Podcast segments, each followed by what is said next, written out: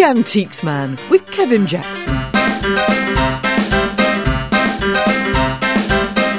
In this podcast, number 10, we're in a Victorian doll's house where the furniture can rival anything you'd find full size. This was the craftsman giving a statement of how good he was at his craft.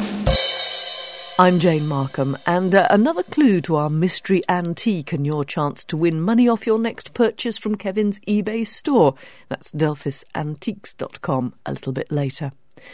First, if you haven't the space to collect antique furniture, what about furnishing a doll's house with choice antiques?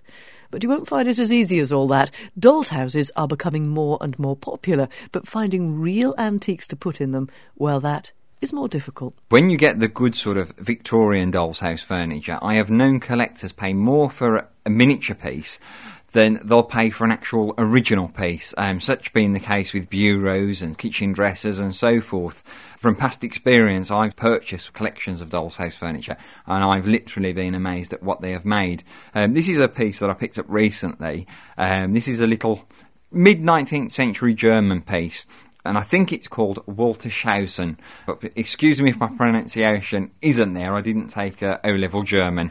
A way of explaining it or recognising this furniture is that it's almost a sort of chocolate brown in appearance, um, a stained finish, probably to emulate mahogany, um, but it has this lovely lithographed gold decoration, which is there to emulate sort of brass inlay as would have been on the original piece of furniture. This piece is a little gentleman's or lady's washstand, and he has a little raised gallery back with two little sort of apertures, which would have been probably for a water bowl and a receptacle bowl as well. Um, it has a little fitted drawer, and the whole is raised upon these lovely shaped uh, cabriole supports. And in a Victorian or even an Edwardian doll's house, it would have looked absolutely wonderful. It is lovely. I mean, the, the, the, drawer works. It's even got a little back to it. It's actually functional in, in, in an odd sort of way. Yes, I mean, they were real craftsmen. I mean, it's not like what we see today, you know, sort of mass produced plastic. This was the craftsman giving a statement of how good he was at his craft during the, the time of production. And I, as you said, I mean, you know, everything works on it. I've known pieces such as little doll's house bureaus where they even open up. You'll have the little leather interior inside of a proper compartmented interior. And some of them I know even have little miniature secret drawers. So, what about value? Believe it or believe it not, that piece is probably worth about a hundred pounds. That's remarkable. If you wanted to put together a doll's house with antique doll's house furniture, it's going to cost you a fortune. A good period doll's house with period furniture, period ceramics, you could be talking literally fifty, eighty thousand pounds, if not more. And that really is on a par with furnishing your house with antiques top to bottom. But what would be the pièce de résistance when it comes to dolls' houses? I think one of the best ones that I ever saw, I saw a doll's house um, complete with all the furniture, all the you know ceramics, little pictures and so forth.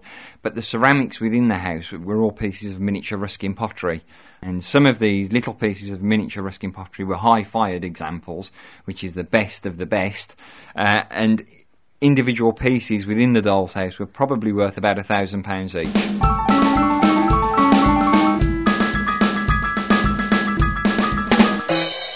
And how difficult is it to track down good pieces? How often do you find real antique doll's house furniture? Not very often now. Um, you're usually very fortunate if you go along to a local auctioneer's. If they've had a doll's house come in through a clearance, then they may split the furniture from it and so forth.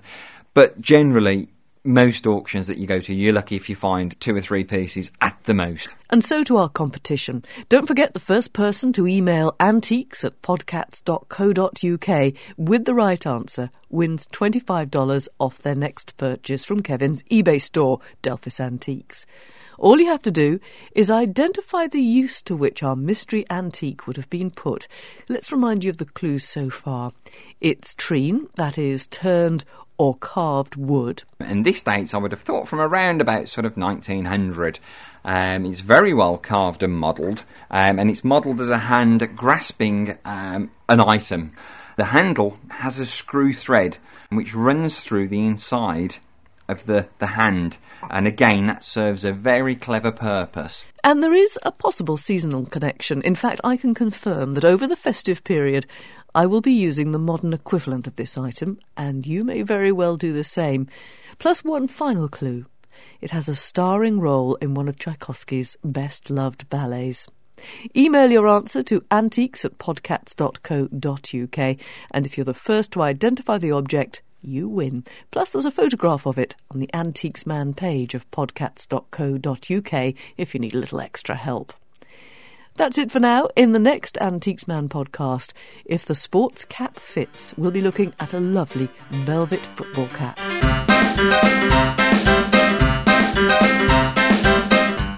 The Antiques Man is a Podcats production for DelphisAntiques.com.